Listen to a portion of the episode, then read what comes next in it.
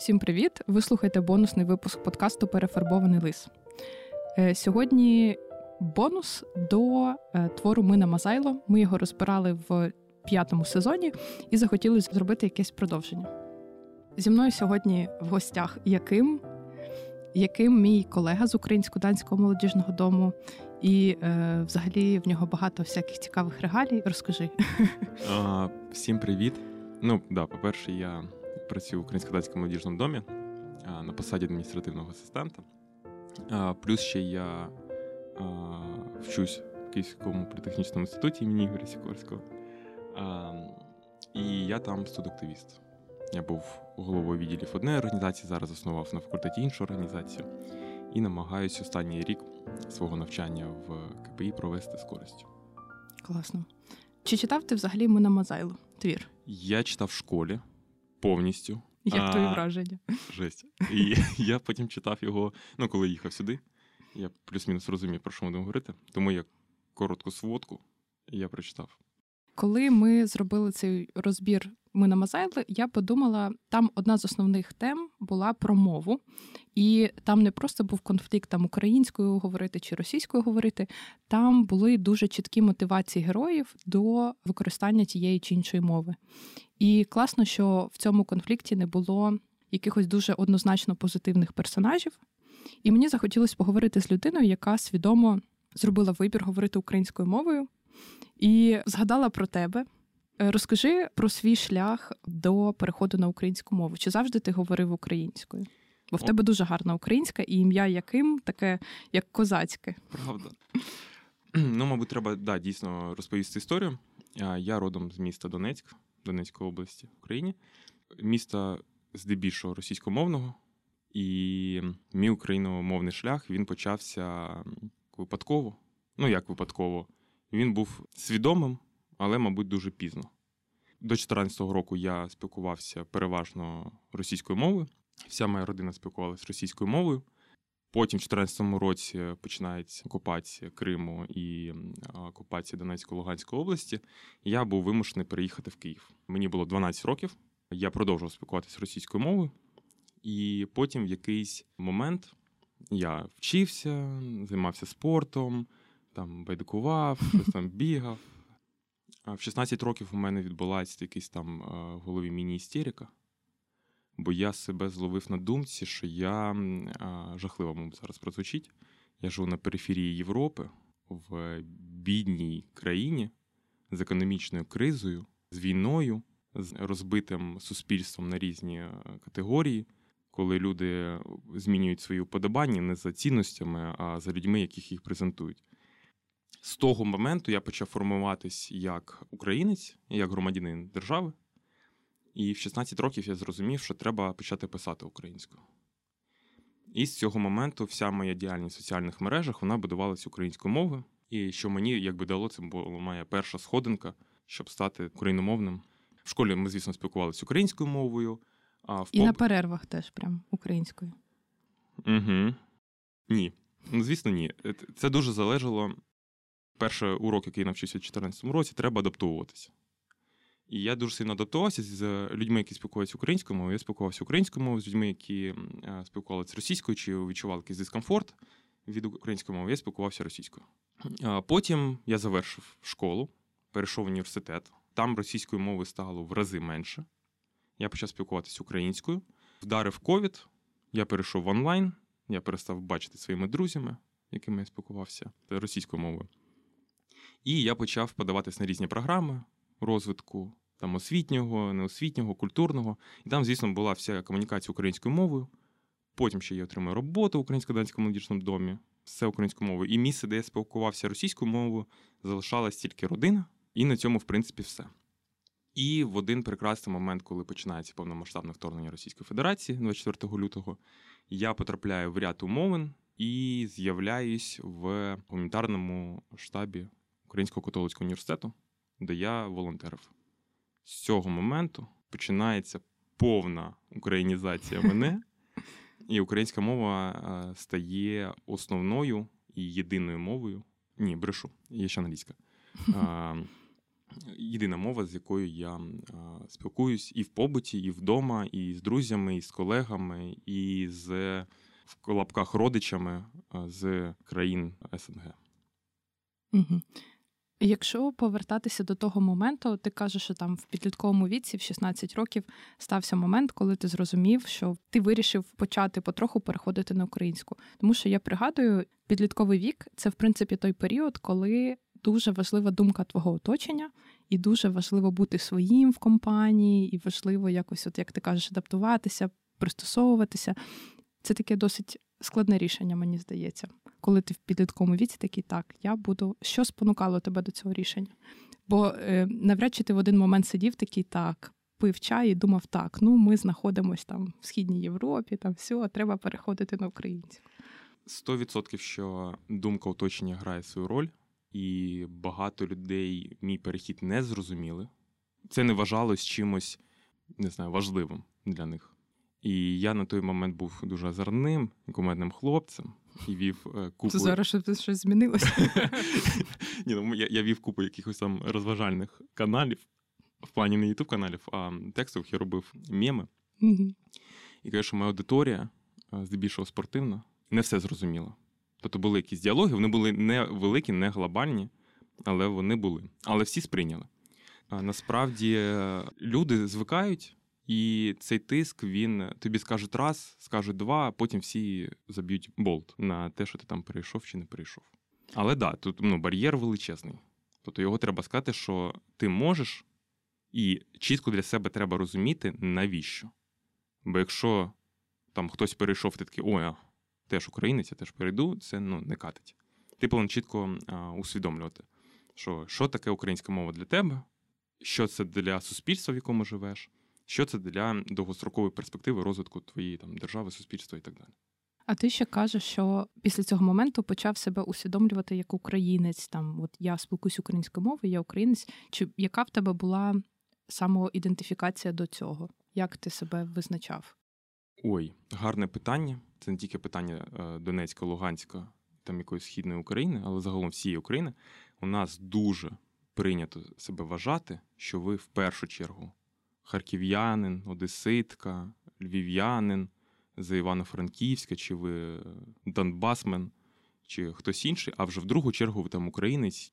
І це велика проблема. Ми себе, наче спілкувалися колись. Є такий французький письменник Андре Моруа. Він пише жахливий жанр. Він освітлює, намагається в 300-400 сторінках розповісти історію якоїсь країни. І в нього залишимо посилання. Перекладу української немає. Залишимо англійську. Да. І він там розповідає, що коли Німеччина була роздроблена, потім вона об'єдналась, Бісмарк укріпив владу, але дуже багато людей і митців в різних містах, колишніх герцогствах, вони відчували свою приналежність саме до міста. і Вони були йому предані. І вони все робили не для цілої там держави, нації, там суспільства, а конкретно для одного місця. У нас це ж зараз живе, воно після повноштабного вторгнення воно трохи розвіюється. Але ви дуже часто зможете почути, що хтось каже, о, я харків'янин понад тим, що він українець. Чи ой, я львів'янин і цим пишаюсь.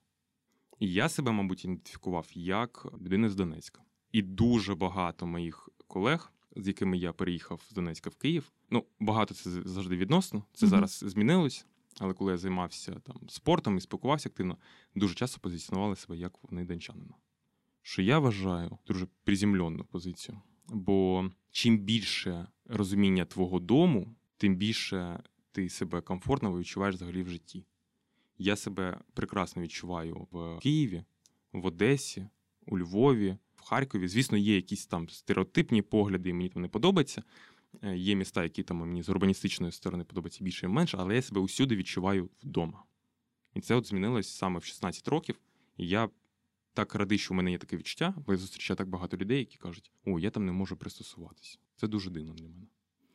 Хотіла посперечатися з тобою в плані того, що я от з Київщини, якщо вже географічно казати, і я знаю, що кажуть там галичани, часто я з Галичини, там я з, з Франківська, з Львова.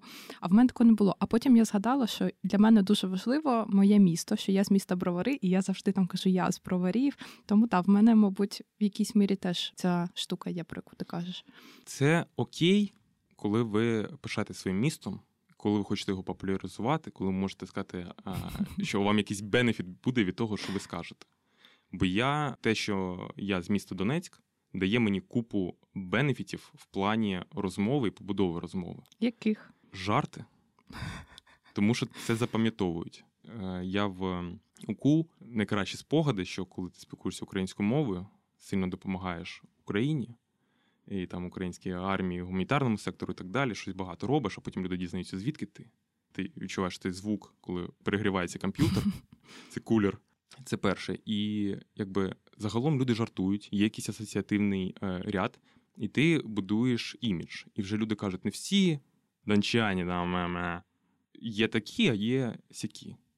А потім ти починаєш аналізувати, блін, так і в Києві є неадеквати. Блін, і у Львові є якісь не окей люди, чи там в Тернополі, чи в Івано-Франківській, там я не знаю. Останнім часом бачу багато суперечок в інтернеті з приводу якраз людей, які родом з Донецької з Луганської області, тому що зараз суспільство намагається якось об'єднуватися, і е, у нас постає питання приєднання е, тимчасово окупованих територій назад. Які були з 2014 року окуповані. Так, так. Угу. Донецька, Луганська область. І постане питання реінтеграції Е, нам потрібно буде якось домовлятися з цими людьми, розуміти досвід один одного, нам їхній досвід, їм наш досвід. І в інтернеті зараз дуже багато про це думок і розмов. Один з останніх постів е, був у цьому в інстаграмі свідомих. Це медіа свідомі UA, з заголовком е, То хто ж такі Донецькі? Цей пост зібрав дуже багато розгніваних і розчарованих коментарів людей родом з Донецької і Луганської області про те, що це просто підігрівання стереотипів і привернення уваги такими заголовками. Як на твою думку, коректно і нормально говорити про ці різні наші досвіди? Ну, перше, мені здається, що треба вже зараз будувати перспективу розвитку, як ми будемо їх інтегрувати. А у нас є якби міністерство з питань реінтеграції. Ну воно довша назва, там частина є з питання uh-huh. реінтеграції. Я дуже сподіваюся, що план є. Те, що цей план, мабуть, можна було перекреслити в 24 лютого, скоріш за все, але він повинен бути. А по-друге, треба було розуміти мотивацію, в яких умовах з'явилися ті люди, в якому інфополі те, що відбулося в Донецьку Луганську, спокійно могло відбутись в будь-якому іншому місті, під іншими просто прапорами, під іншими лозунгами.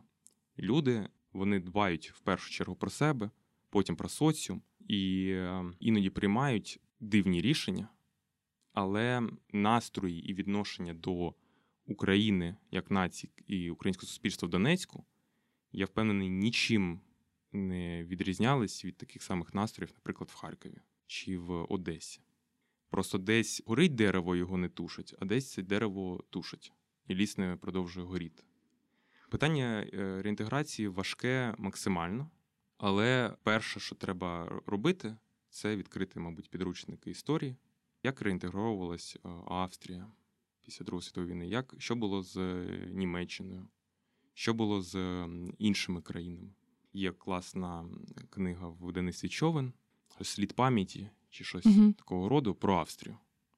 І там показано, що люди вже пройшла оця нацистська хвиля, але люди досі здебільшого ненавидять і Радянський Союз, і американців, і всі, хто приходили їх якби визволяти. Дуже багато тем буде е, замовчуватись, але треба чітко розуміти. Люди, які пропагували і підтримували якісь сепаратистські настрої, причому які виникли в одну секунду їх в Донецьку, Луганську на протягом цих всіх років до 2014 року їх не було взагалі. Ми всі, я, ми всі в вишиванках співали гімн в школах. Ми всі скакали, Євро 2012 просто розрив голови. Всі там з українськими прапорами кричать і так далі. Просто в один момент хтось сказав, що будуть ущемляти мову, а ти коли знаєш одну мову, і тобі кажуть, що нею буде заборонено спілкуватись, у тебе починається паніка, і ти починаєш робити якісь дурні речі. А потім, коли виявляється, що взагалі нормально буде, і мову ніхто не ущемляв, але ти вже зробив е, безповоротній жахливий е, якийсь вчинок, то е, іноді тобі важко в цьому зізнатися і визнати це для себе. Бо я багато людей знаю з Донецька, які зрозуміли, що сталося, і яким інструментом вони були. І що треба було робити в 2014 році коли були проукраїнські мітинги, коли можна було проявити проукраїнську позицію і зупинити це, як зупинили в Одесі, в Харкові і так далі.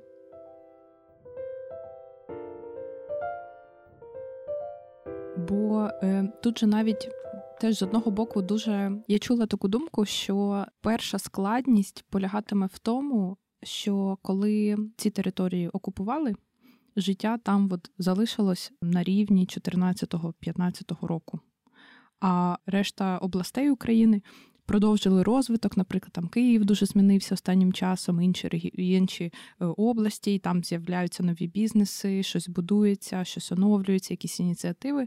А Донецька, Луганська область залишились якби на рівні розвитку 14-15 року. І типу, що ці люди, які залишились на окупованих тимчасово територіях, вони не знають, що в Україні змінилося, що нового додалося, як змінилося життя. І нам, перш за все, потрібно буде якось не знаю, зрівняти досвіди. Підняти на рівень наш.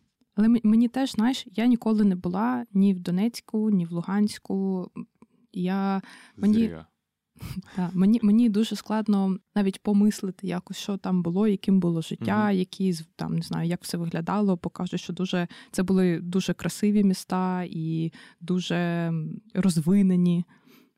І я думаю, що з боку тих, хто був в інших областях, і з боку тих, хто був на тимчасово окупованих територіях, має бути якийсь відкритий діалог. Але це ж дуже складно, тому що є якісь певні засади світоглядні або культурні, або історичні, які заважають відкрито говорити. Тому що діалог це не просто коли ви там обмінюєтесь думками, намагаєтесь переконати, типу ми страждали більше, ні, ми страждали більше.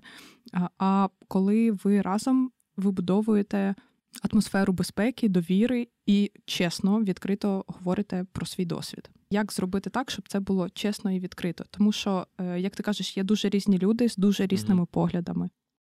Перший пункт, який треба всім усвідомити, що питання окупації Донецької Луганської областей це не проблема людей, які проживають в Донецькій Луганській області. Це проблема всієї України, кожного громадянина України. Спільна проблема на одному рівні у всіх абсолютно. Часи, коли можна було ділити по областям, завершились. Ви повинні розуміти, що в Криму я, на жаль, був в 2014 році. Мені було 12 років, і ми з Донецька в першу чергу поїхали в Крим, бо там у моїх родичів, у моїй бабусі була квартира. І тоді ще здавалось, коли ми їхали в травні, що це все дуже швидко завершиться, і Україна поверне всі ці території: Донецьк, Луганськ і Крим. Якийсь час там не було подачі е, світла, електроенергії, е, якийсь час там не було якоїсь води. Я був в ем, він називається ЮБК, Южний берег Крима, mm-hmm. в одному невеликому місті. Не було нічого. Їхала машина, яку я пам'ятаю, з телевізором, на якому була канал Росія 1 Вона їхала по місту з величезним телевізором, що всі бачили. Ну, Уявіть мене, 12 років, ти бачиш машину з телевізором, який віщає голосно на маленьке твоє якесь місто. Я не знаю, ким це організовано, навіщо, чому. Але люди потрапляють в інформаційний вакуум, і їх хвалять і люблять в одному місці на каналі Росія 1. А на українських каналах їх називають проблемою, яку вони самі створили, і що нам треба типу, з вами вигрібати. От і все. Це проблема е, наша спільна. Те, що е, чи Донецьк залишився на Чекай, якщо тоді, якщо якщо було таке сприйняття ситуації, чому тоді, наприклад, там твої батьки прийняли рішення все ж таки виїхати, не mm. залишитися, виїхати? Свідомих людей в Донецьку, які розуміли, що ця ситуація тупікова, мені здається, було більше. І там був розвинутий е, який не який середній клас людей з вищою освітою і так далі. Ініціатором нашого виїзду ну, стали мої батьки, мама і батько. І батько був активним учасником проукраїнських рухів там. Угу. І за його позицію, скоріш за все, йому було б небезпечно залишатись в Донецьку. При цьому до цього планувався приїзд в Київ. Так просто співпали карти, що ми плюс-мінус були готові. Mm. Дуже багато людей е, виїхало, дуже багато людей е, розуміє але, на жаль, у когось є якісь перепони перед тим, як виїхати. Бо у когось оцей мій Донецьк вищий за розуміння моя Україна чи моя безпека. І там до сьогодні є люди, яких ми знаємо, з проукраїнською позицією. І вони весь цей час були там, публікували в соціальних мережах проукраїнський контент, вели розмови, ну, звісно, російською мовою, але вели розмови про те, що ребята, ми мабуть, ну, ми всі рухаємось в да, ну, не, не в ту сторону. І е, ну, будуть дуже великі проблеми, але ми повинні бути готовими, що в першу чергу ми повинні почути людей, не лякати їх, не кидатись на них, чітко розмежити питання колабораціонізму і питання е, виживання в тих умовах. Це дуже важко, але це потрібно бути. І важливий поінт: щоб думати, повинно щось бути в коробці. Це моя, мабуть, особиста позиція. Величезна кількість людей не думає. Типу, в принципі, будь-де. Будь-де, в будь-яких ситуаціях. Ти як його виховаєш, так воно і буде діяти. От російський солдат середньостатичний це чувак, який з глубінки, у нього немає перспектив, він пішов в армію, його там виховує прапорщик, е, там, я не знаю, там, Мутко, Будко там, чи хтось ще інший.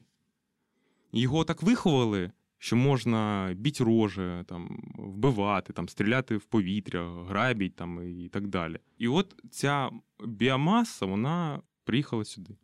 Це несвідомий вибір. Це вибір продекларований в телебаченні.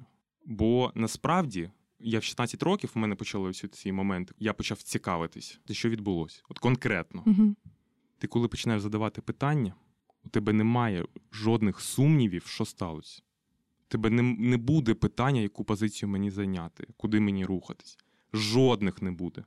Але для цього треба бажання ставити питання. А що важливіше, ставити питання чи знаходити відповіді на своє питання? Ого, у самурая немає цілі, в нього є тільки шлях. Ну просто коли я зараз намагаюся от повернутися там в той період, у нас з тобою не дуже велика різниця в віці, в принципі. Ну так, да, 30 років. Е, Ну так, ти можеш ставити питання, але Мгм. дуже впливає на те, яку відповідь ти отримуєш, з якого джерела ти отримуєш цю відповідь. Колись, коли я готувалася до ЗНО, моя вчителька, моя репетитор з історії, казала мені, що історію ніколи не можна вчити по одному підручнику. Тому ми готувалися. Там була одна тема, і було чотири підручника, дуже Мгм. різних авторів, яку треба було прочитати в чотирьох різних місцях, щоб зрозуміти, якби Мгм. яка основна була сюжетна лінія. Угу. Де ти знаходив ці відповіді? Я ставив питання, мабуть, більш загальні. Ось, наприклад, був окупований Крим. Угу. Питання: туди прийшли хоч одне великий російський банк, якщо це російська територія? Ні. Жодного відділення Альфа-банка, Збірбанка чи ще чогось в Криму не було. Були Чорноморкбанк і ще щось. Прийшла туди російська прем'єр-ліга футбольна і взяли команду Севастополь до себе. Ні. Прийшла туди російська залізниця? Ні. Бо все це стало одразу підсанкційним. Тобто вас так люблять в Криму, що питання грошей для російської економіки важливіше за ваш комфорт і ваше, ваше офіційне визнання. Тобто ти шукав якісь факти, і на основі цих Да. фактів твоя думка формувалась. Да. Донецьк, Луганськ, ну ці окремі райони Донецької Луганської області. Так хотіла матушка Росія вас взяти під крило, що зараз е, проголосила якісь референдуми і вас приєднала в 22-му році. І вісім років вона дивилась, як дамблять Бамбас. До речі, може дуже цікавий фактаж. Подивитися, скільки цивільних людей загинуло в Донецькій і Луганській областей за з 14 по 20, 22 рік. Ну, я не хочу казати куменні цифри, бо це ну, смерті людей це жахливо е, завжди. Але це з цими 10 місяцями, в яких ми зараз, воно не, не йде в порівняння. Згадав, хочу посперечатись, що люди не бачили Україну. Бабушки за пенсії куди їздили? З Донецька. Їм треба було виїжджати регулярно на підконтрольну територію і там оформлювати собі ці. Всі, хто хотів подовжити український паспорт, таких багато, всі їздили в Краматорськ Угу. а, і інші українські міста. В той час, коли там їздили Маріуполь, в той час, коли там були Гогольфести і так далі. Вони все це бачили. Але є от російську слишать і слушать. Ти можеш бачити, але ти можеш не хотіти задавати собі питання, чому тут якийсь завод новий побудували, а у мене в районі пафосно відкривають мусорний бак. Ну, от і все. Ми отримаємо дуже багато людей зазомбованих пропагандою, дуже багато людей, які захочуть перевзутись в польоті. Ці люди думають про себе в першу чергу. як і всі ми, але вони, у них перспектива розвитку короткострокова, когось довгострокова. Друге це гліна. Ми їм два роки увімкнемо телек україномовний.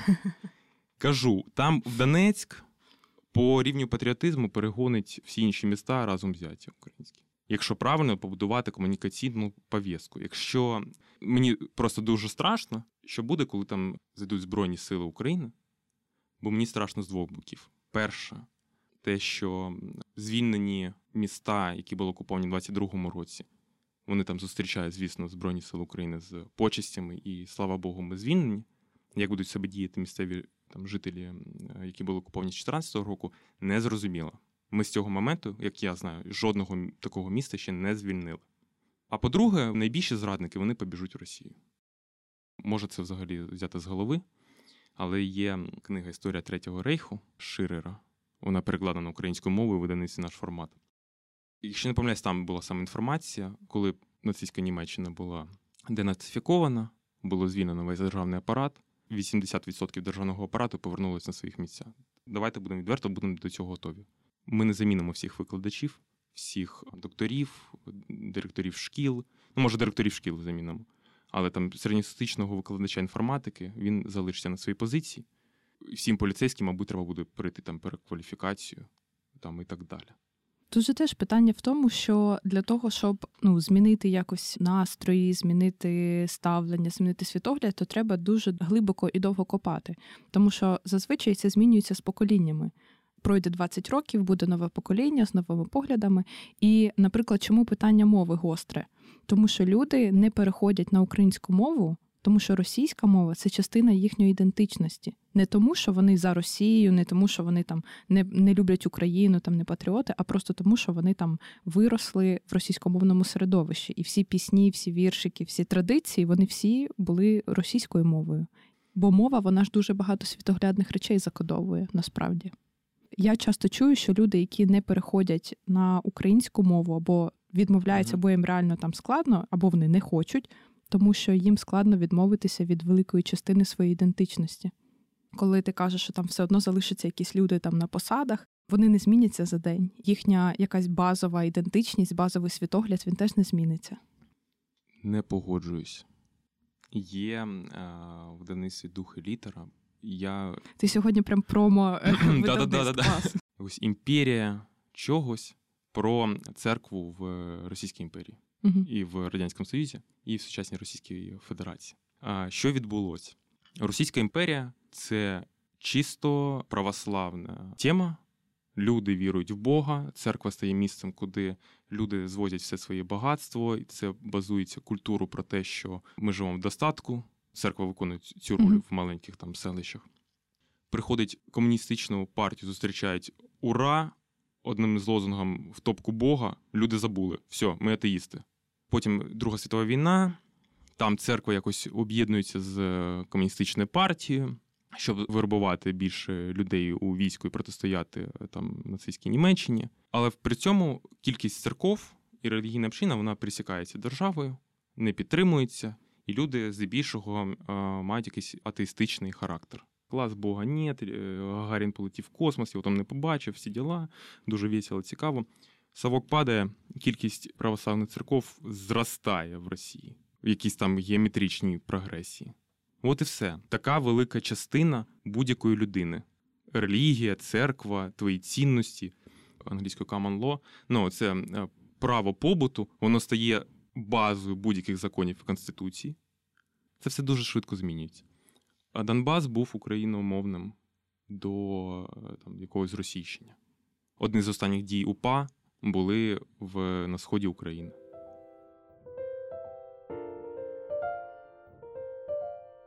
Там були якби багато україномовних людей. Треба подати під соусом. Якась контрпропаганда виходить? Так. Да. Я ж теж я почав спілкуватись українською мовою, бо я потрапив в середовище україномовне. І це становлення відбулося там за. Тобто, два фактори. Перше, Е, геополітичні зміни, розуміння важливості. Друге, я от потрапляю в середовище, де всі спілкуються українською мовою. Тепер я несу е, цю тему додому. Угу. І мої батьки вже Вони стараються переходити на українську мову. Вони на роботі спілку... завжди спілкувалися е, якби, українською, у них документація, всі діла. Але я вже розумію, що вони часом не можуть знайти слово якесь, і вони його говорять українською мовою. Так, за слово за словом. Потім ми подивились, пішли в кінотеатр, там україномовний. Мова, ну, мені здається, що от люди, які кажуть, що це прям частина самоідентифікації, ми були в середовищі. Ну і що? Скільки людей мігрує в інші країни? От скільки українців в 17-му, 18-му, потім в 20-х, 30-х роках потрапили в Канаду. Ну, вони ж здебільшого, мабуть, зараз говорять англійською мовою. Угу. Наприклад, дуже часто траплялися ці ситуації, коли там нащадки цих українських іммігрантів з Канади, з Америки, і вони намагались говорити українською, якби українська мова там жила, якось передавалася uh-huh. від там дідів, батьків, і вони говорять українською з дуже сильним акцентом і там приїжджають в Україну, щоб е, віднайти там місце свого походження, своєї родини. Тому для української мови мало перейти, повинен бути ще якийсь стимул. Дуже класно зараз піарять тему, що Гаррі Поттер перший був спочатку виданий українською мовою, потім російською, uh-huh. і багато це спонукало е, щось прочитати українською мовою. У нас україномовного контенту мало питання, яке тебе цікавить, частіше за все ти знайдеш відповідь російською, не знайдеш українською. Слава Богу, зараз ми на культурному музикальному фронті. Тут стало легше. От я для себе був впевнений до якогось моменту, що репу українською мовою не може бути апріорі. Це буде е, крінжово. Ще більш крінжово, хто мене в цьому переконав. Мені сподобались пісні Альони Альони. Зараз я не слухаю. Але в якийсь момент, блін, а можна підбіт читати українською? Можна римувати слова класно. У нас зараз література, і люди починають більше писати українською. Купи є видавництв, які починають перекладати дуже багато книжок українською мовою. Але у зрівнянні з тим, що залишилось російською і що продукується російською, це дуже мало. От ми з тобою читали книгу Коха, данського угу. політолога. Що таке демократія? Перекладено арабською російською, а вже потім англійською. От і все. Угу. З твоїх аргументів виходить тоді, що роль суспільства і роль, от як ти кажеш, було там два фактори. Перший фактор це те, що ти почав цікавитись геополітикою uh і там фактажем. А другий фактор це те, що ти потрапив в середовище україномовне, в якому тобі хотілося бути, і де тобі було цікаво, так. де ти там відчував себе своїм, і тому це другий фактор. Чи може тоді бути фактор суспільства більш вирішальним? Ми зараз, наприклад, робимо багато українського контенту. Е, Українська мова зараз нова хвиля, така угу. дуже потужна. Переходу на українську мову. Дивись, сама відповіла на своє питання. Ти мені е, там пару десятків хвилин тому питала, як важко перейти цю суспільну цю противагу і сказати, що я буду українською мовою говорити. Угу. От те саме. Люди потраплять, ти коли потрапляєш в місто, де всі спілкуються українською мовою. Хочеш, не захочеш, ти почнеш е, забувати якісь там свої слова, які ти вже давно не чув. Заміняти їх українською, а потім, щоб це не не звучало дивно, ти починаєш спілкуватися українською мовою. Я коли волонтер в УКУ, я е, жив трохи за містом, і я добирався до е, УКУ достатньо довго. Я виходив заздалегідь, у мене дорога була, я 40 хвилин йшов пішки до автобусної зупинки, і потім ще на автобусній. Боже. Ну, я я слухав музику, і там було просто дуже гарно маленькому містечку чи селище міського типу. Я йшов, там дерева, я там хтось спасе ягня. Зараз дуже я гіперболізую. От. Але я в той час спілкувався по телефону, це було дуже рано. Я спілкувався по телефону з батьками, які волонтерили в Києві, і вони тільки рано могли поговорити зі мною по телефону, бо дуже було багато роботи. Я потім сідаю на автобус, спілкуюся жінки українською мовою дуже гарно. Але вони їдуть, ну, жінки, чоловіки, але їх здають їх діти, які говорять російською мовою. І тобто, ну, ти чуєш таку гарну мови, всі діла, і люди там, ну, здається, ну, мабуть, локал, мешканці. А потім мені мама, коли ми приїдемо? Просто дитина не розуміє, що відбувається, а люди просто розуміють, що їм так буде якби безпечніше, буде менше питань, і вони їх це мотивують спілкуватись е, українською мовою. Е, погано, що не якщо це через страх, але якщо це мотивація, то це дуже класно. Бо насправді дуже багато стереотипів було про українську мову. Да, що це мова селюків да, неосвічених. Це мова, це мова селюків неосвічених. Ми, до речі, писали якось бонусний епізод. Він називається Село і місто Угу. з Юлією Тимошенко, Ого! але не, не з Володимирівною. А, блін. Ось і е, ми говорили теж про те, що там в нашому підлітковому віці говорити українською це було типу ну неприкольно, і писати в соціальних мережах українською було теж неприкольно. Угу. Коли ти приїжджав в Київ, ти там всі російською спілкуються, і ти теж хочеш бути таким крутим, класним. Так само, як в ми на Мазелі, насправді. Там мотивація зміни прізвища на російське, переходу на російську мову була така, що е, головний герой хотів таким чином підвищити свій статус в суспільстві. Угу. І зараз е, навпаки. Так. Бо російська мова це мова люди, які живуть там в дирі повній. Просто да, тут теж дуже такий момент, що люди часто Росією вважали Москву, Пітер і ще щось. Угу. Дійсно е, великі міста з певною культурною спадщиною. Але не москвичі, не пітерці здебільшого приїхали сюди нас вбивати.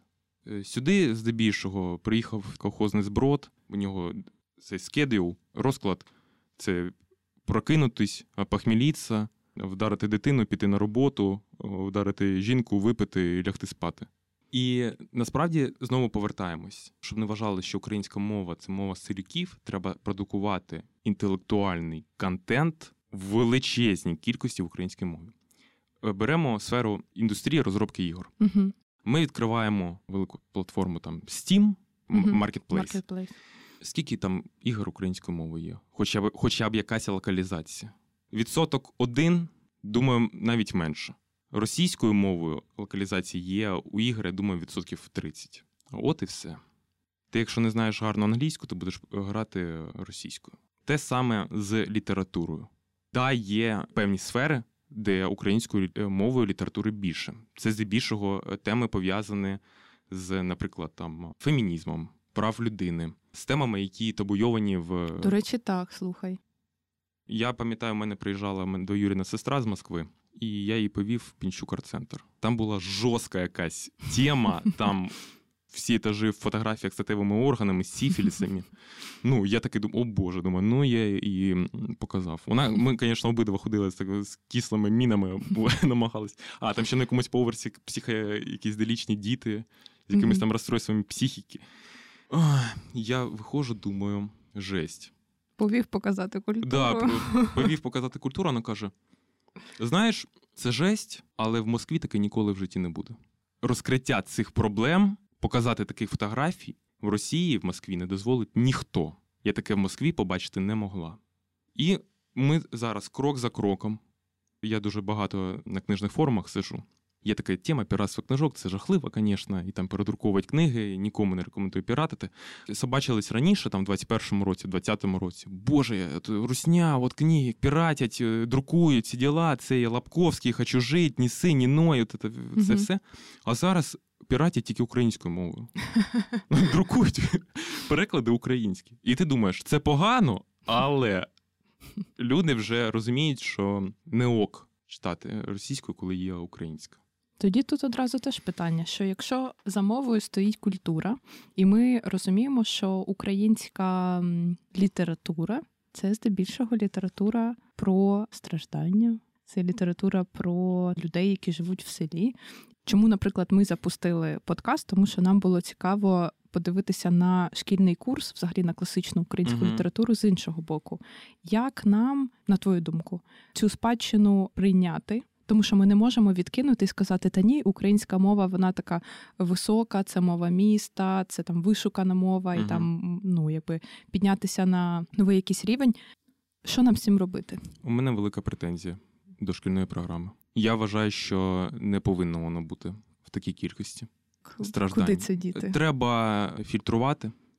Я що я пам'ятаю з шкільної програми. Я читав не все, бо я дуже сильно займався спортом. Не було часу.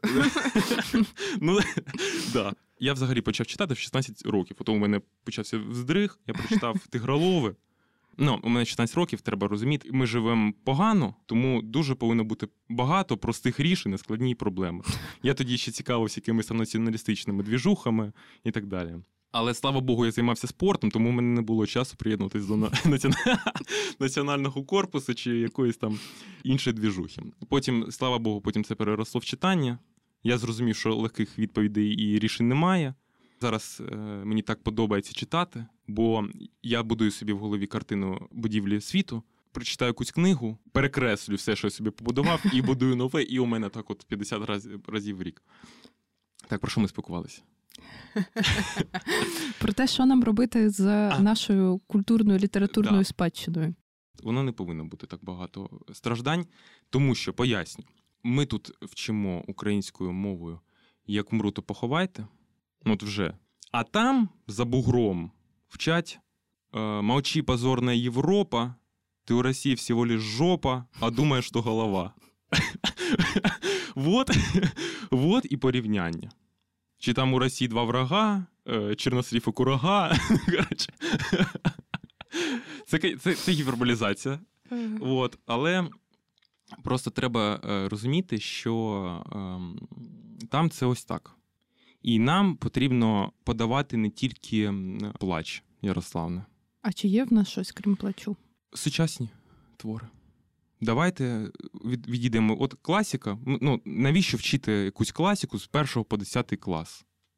Давайте її повчимо якісь останні роки, тому що коли психіка готова. Да, психіка, ну як можна давати? От мені давали Катерину, якщо не помиляюсь, восьмий клас. Угу. Пробачте, як можна зрозуміти Катерину в восьмому класі?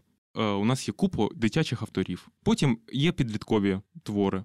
Давайте роз, давайте змогу молодим авторам розкритися. Класіку, давайте до 11 клас подепресуємо. І у нас дуже багато ну, жанр скудний, мені здається, зараз. Зараз видавництво віхоло намагається це якось там, типу, сказати, що багато було всякого цікавого. От подивіться, давайте видамо той, то перевидамо. Але екшен у нас тигролови, гарний твір, дійсно. Ти читав цього Яновського, майстер корабля? Ні. Почитай.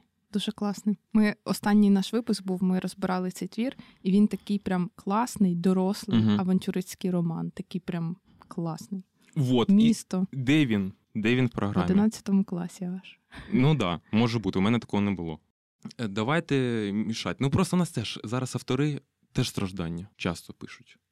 От мені здається, що от Жадан, да? Угу.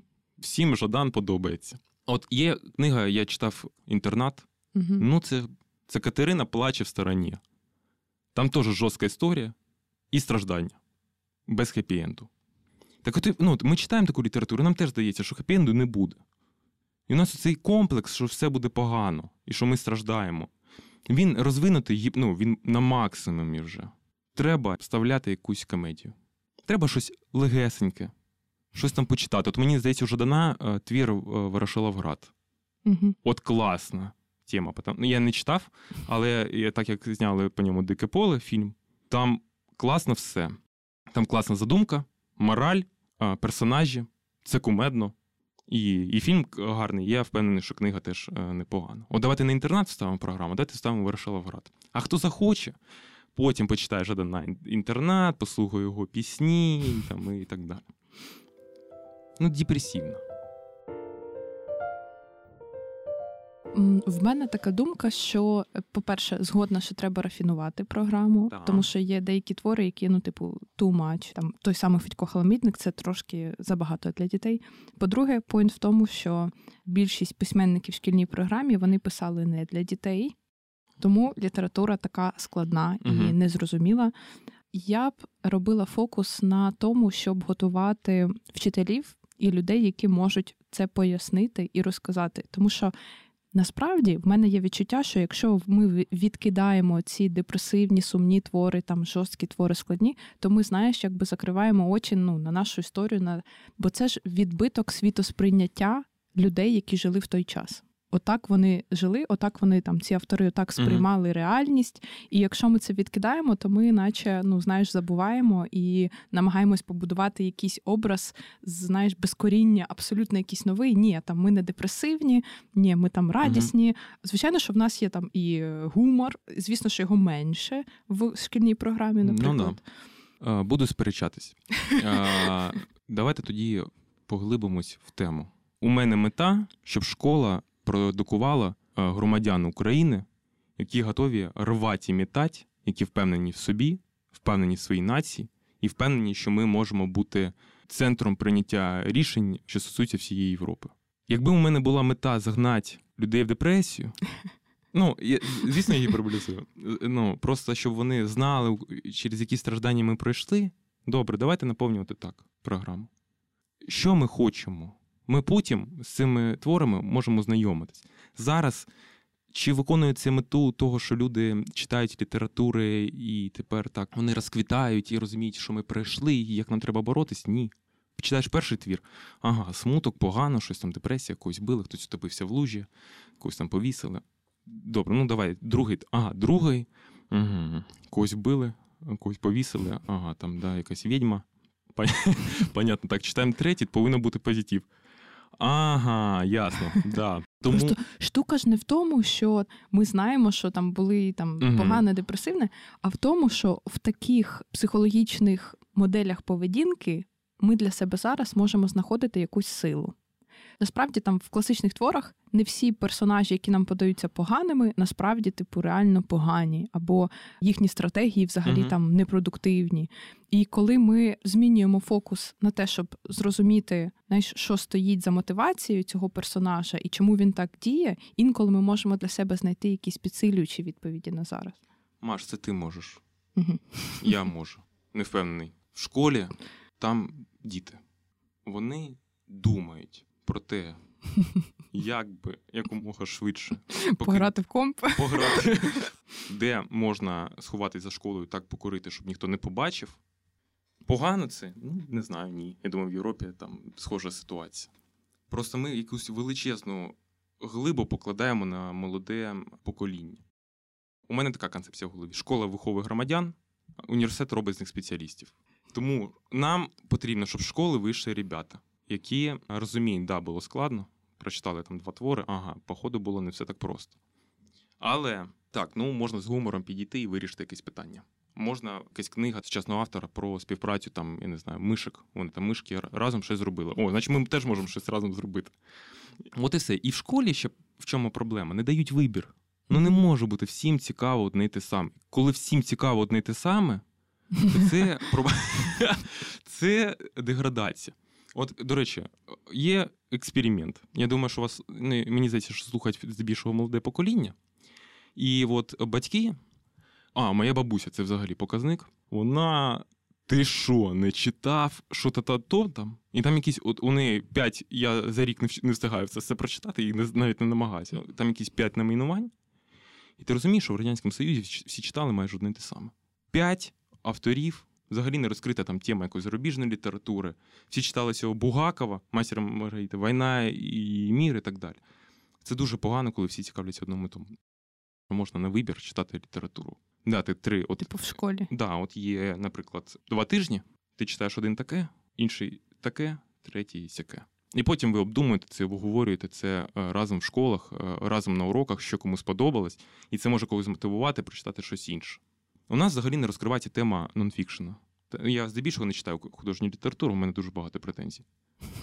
Але я читаю нонфікшн. Мені в школі про Джареда Даймонда, Насіма Талеба, е, Ювала Ной Харарі ніхто не розповідав. І у мене нонфікшн... Тому що це не дитяча література, це для дорослих. Ну, здрасті. Не Ювал Ной Харарі. Ювал Ной Харарі для всіх. Це така перша сходинка розуміння. І пробачте, Ной Харарі роблять дитячі адаптації комікси для дітей. Е, історія людства, Homo sapiens книга. Просто да, тут тоді виходить, якщо ми подаємо літературу для дорослих в школу, чому ми тоді не подаємо там іноземну як нонфікшн, так і для дорослих? Чому ми тоді не пропонуємо там це вивчати? Да. Угу. І нас ну, немає вибору. Ми всі читаємо страждання. Зараз, сподіваюся, ця тема там, якби цей фокус порушується. Система освіти в школі не прививає до навчання. Мене до навчання привело е, київський метрополітен. У мене, коли е, вийшла яка ситуація, я їздив на спорт, ми потім приїхали, я їхав на академмістечко. У мене курс Академ е, вокзал. Він ну, на вокзалі було до сьогодні стоїть Центральний спортивний клуб армії Збройних сил України, без Збройних сил України, Центральний спортивний клуб армії. Там є частина якого я був 9 років. Брешу останні мої роки в Києві теж брешу. Не останні роки. Брехло. Останні мої роки, коли я займався спортом в Києві, а так буде максимально коректно. Просто в чому фішка? Багато народу не можна грати в ігри. Е, музику послухати не можна, бо дуже все шумить, гавкає метро, то все трясеться, не можу просто. Зі мною перестав їздити мій дружбан. Він... Ляси не поточиш. Да, ляси, ляси вже не поточиш, не посмієшся. Там. Я такий, ну що робити? Ну, візьму книгу, мені там хтось подарував книгу. Я почав читати одну, ага, блін, так це непогано. Другу, третю. І ти розумієш, це ж взагалі не те, що в школі казали. Бо у мене в школі асоціація була. Це нудно, це скучно, це страждання, це не цікаво.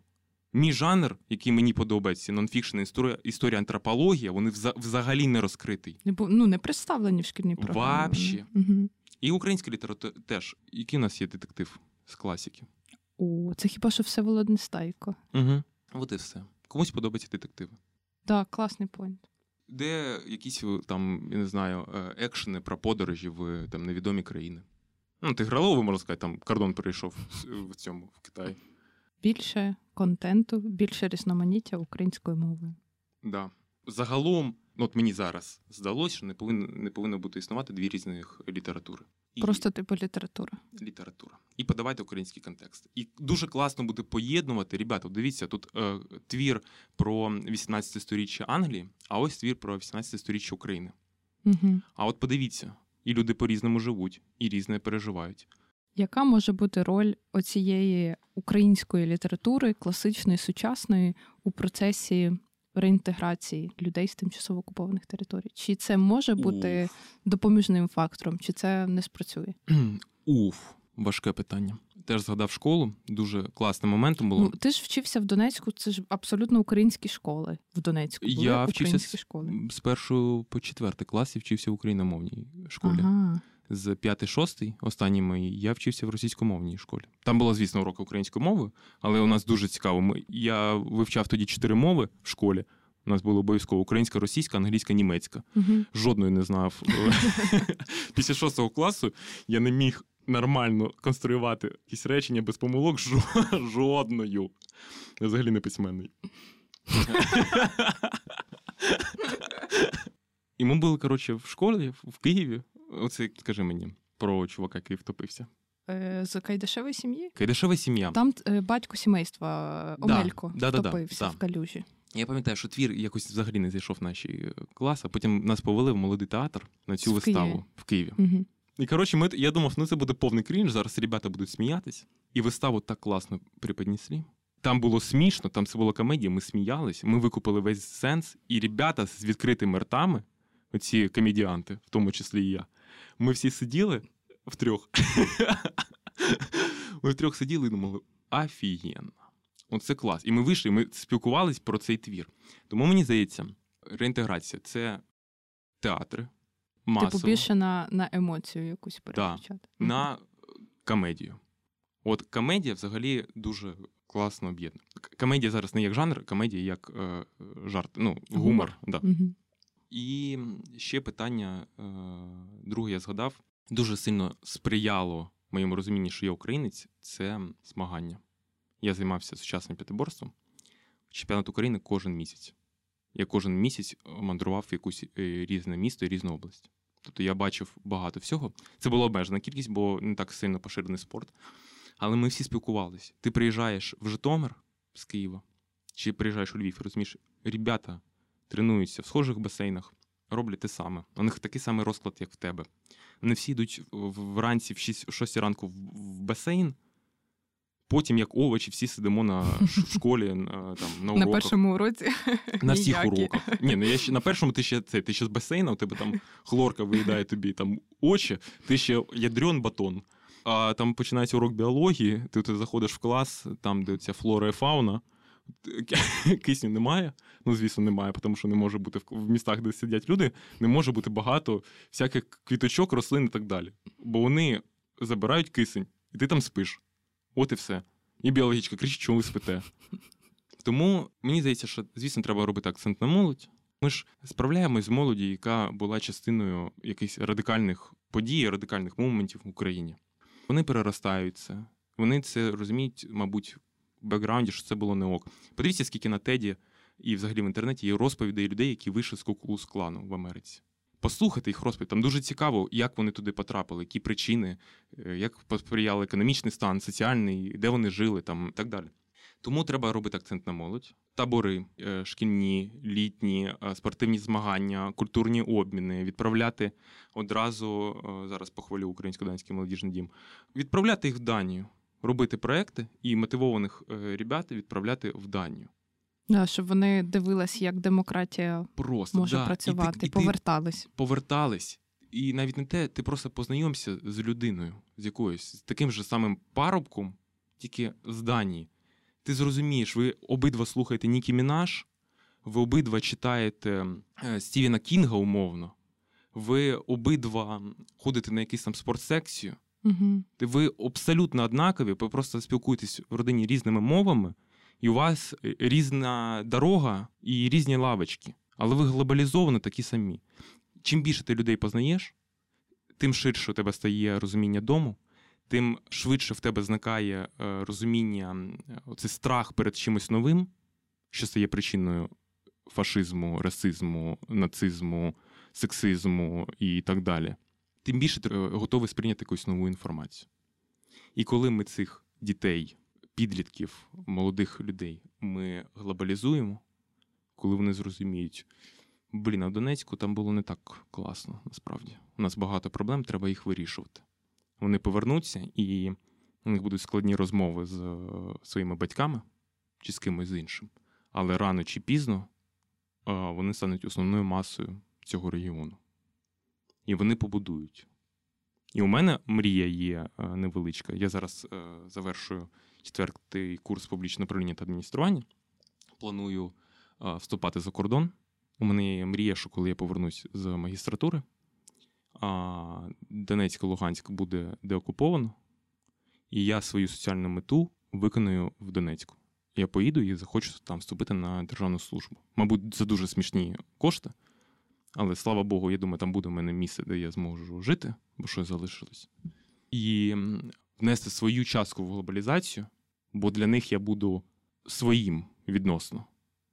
І показати, що може бути якось по-іншому. І ми в цьому плані ми впораємось. Дивіться, ми ж всі плануємо просто позначити собі мету. Україна повинна існувати тисячі років. І в цих тисяча роках ці 8, 9, 10 років це так мізерно. Це ніщо. Дуже багато буде складних діалогів. Але так як у нас у всіх мета побудувати успішну державу, успішне суспільство, яке стає прикладом всьому світу. А я вважаю, що треба мислити взагалі глобально. Оце коли хтось там якийсь політик у нас сказав, що треба давайте ми будемо як типа Швейцарія, тиха і взагалі нормально, і економічно, і так далі. Я не погоджусь. Мені кажуть, що треба з фанфарами трубіть, що ми найсхідніша точка Європи, і ми будемо прикладом для всього іншого світу що можна розвиватися, можна швидше. У нас все є. Дійсно, у нас географічно е, і соціально ми до всього готові. Отже, ми сьогодні говорили про мову, говорили про побудову ідентичності, про Донбас, про те, яким чином приймається рішення переходу на мову, про школу, про шкільну освіту і про майбутнє. Е, дякуємо, що послухали цей випуск. Він е, доступний для вас, наших е, патронів. Ми пізніше викладемо його в спільний доступ. Якщо ви хочете підтримати наш проект, підписуйтесь на patreon.com repaintedfox і слідкуйте за нами в наших соціальних мережах Instagram і Facebook. Почуємось. Па-па.